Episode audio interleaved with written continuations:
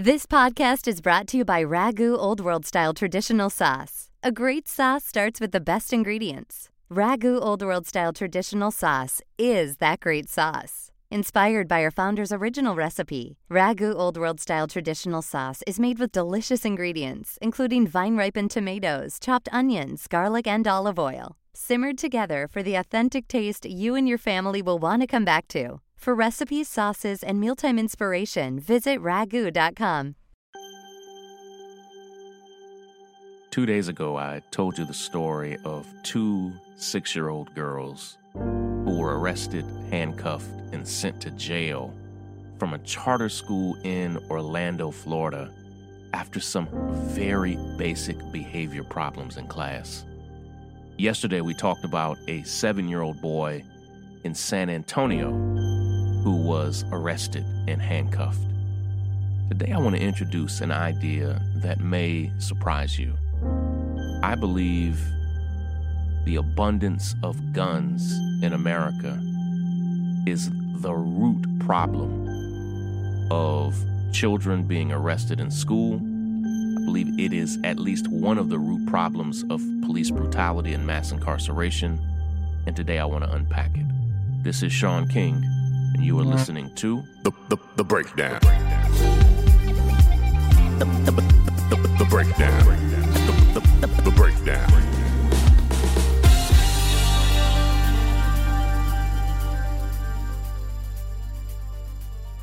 In 2020, I have a book that comes out on how to make change.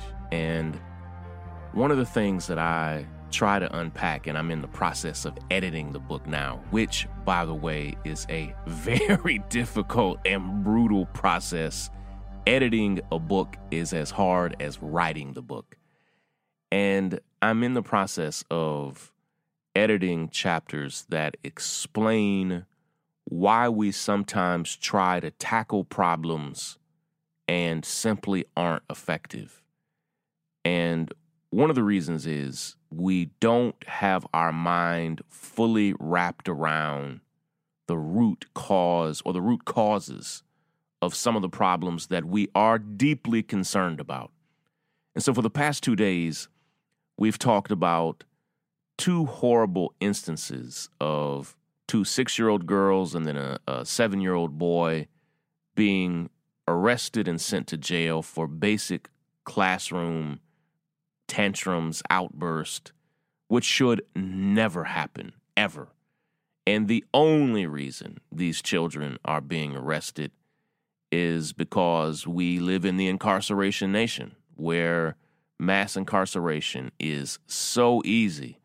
And I, I told you that I consulted several experts and asked them, like, is this happening in any other country in the world? And where children are arrested in schools for basic classroom behaviors. And we struggled to find another example of this just being an everyday occurrence in school systems around the world.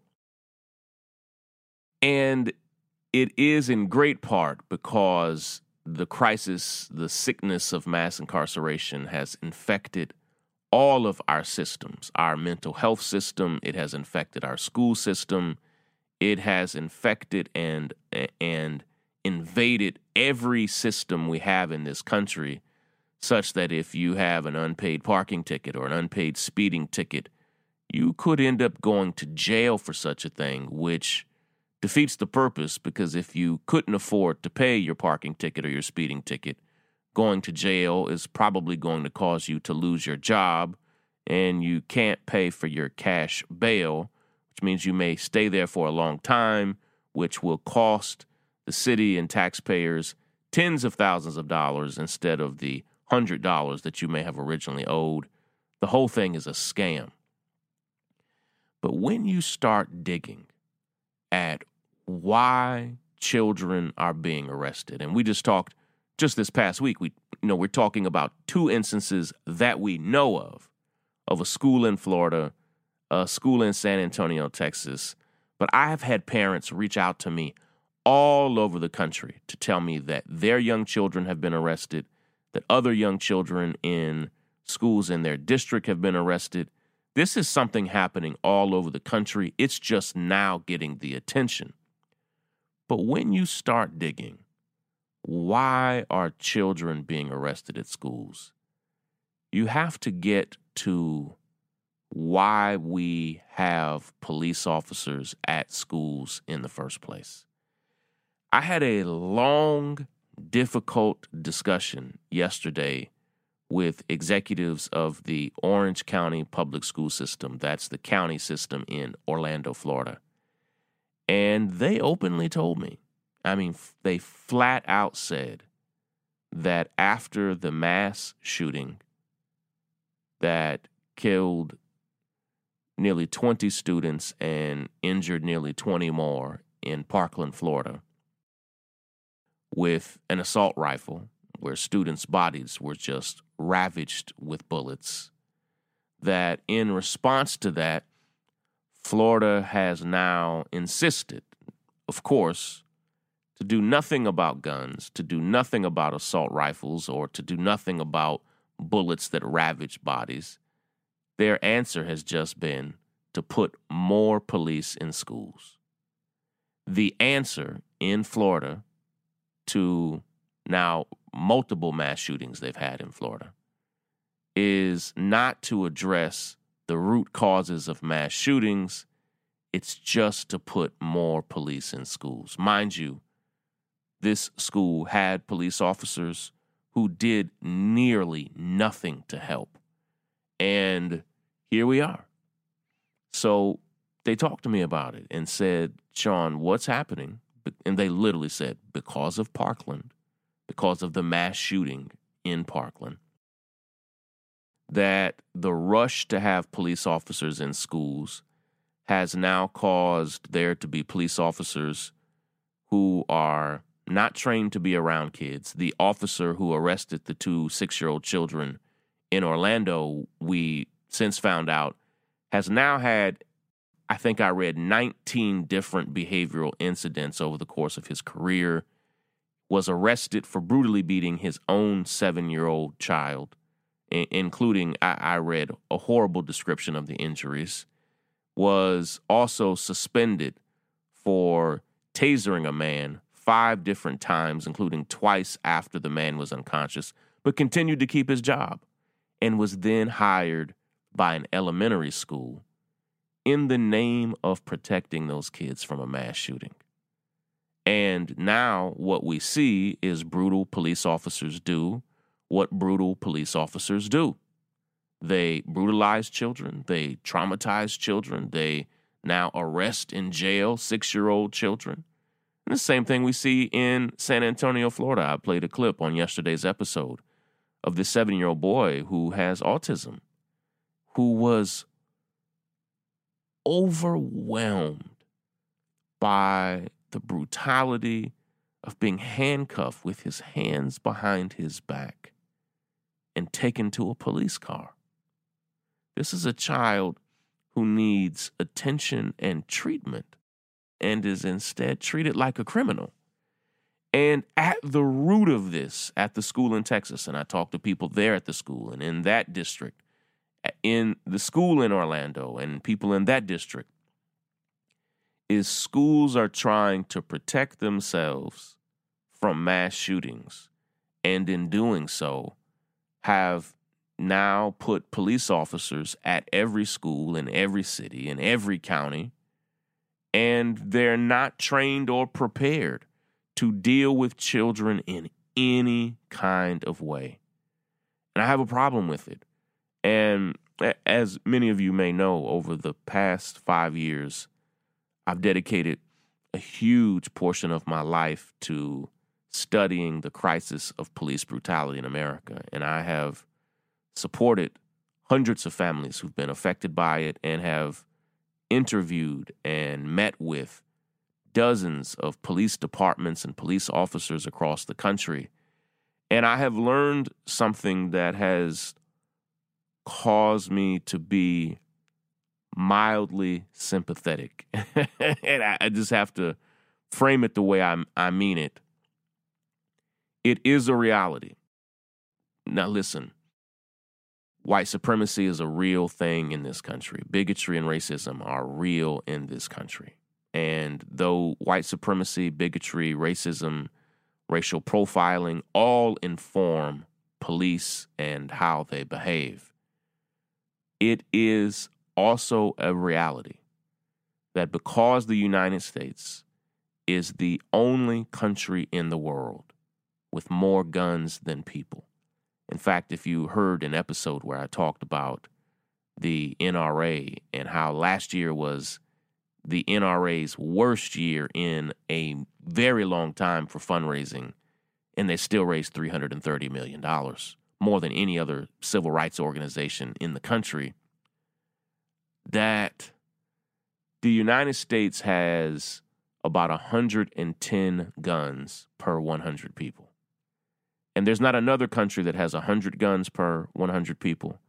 There's not another country that has 90 per 100, 80, 70, 60, 50.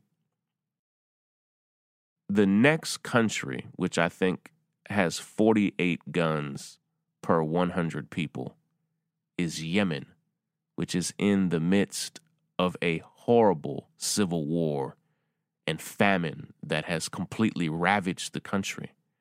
That no other country in the world has half of the guns per people uh, that per person that the United States has, and the second place country is in the midst of a civil war. Like we are double the countries that are in civil wars. And it feels like it. Like that's when you have mass shootings. That's when you have, you know, horrible violence. Last year was the deadliest year for gun violence in the history of the United States outside of war, where over 40,000 people were shot and killed by guns. And what happens? It is it is the truth. And there are complicated realities around this truth is that police officers are now highly informed, highly aware that there are more guns than people, that there are 350 million guns in circulation. No other country is remotely close. No other country has 100 million guns in circulation. We have 350 million guns circulating in this country, more guns than people. And when police pull people over or have confrontations, they are now being trained, and I have written and studied this training.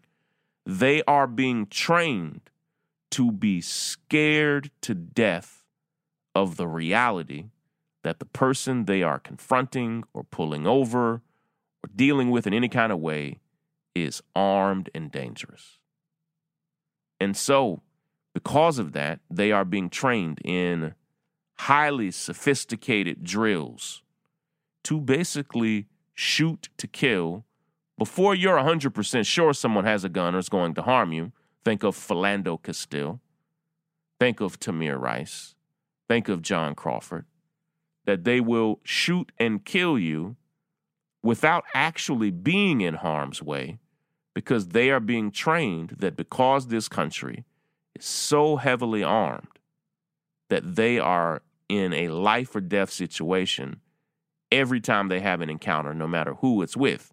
Now, what we know, not just those of us who've studied this for a living, but I think it is now everyday common knowledge that police seem to feel particularly safe and patient around actual white mass shooters who are actually heavily armed and have just murdered many, many people. Somehow they always come back alive but Tamir Rice and John Crawford and Philando Castile and Alton Sterling and Terrence Crutcher don't.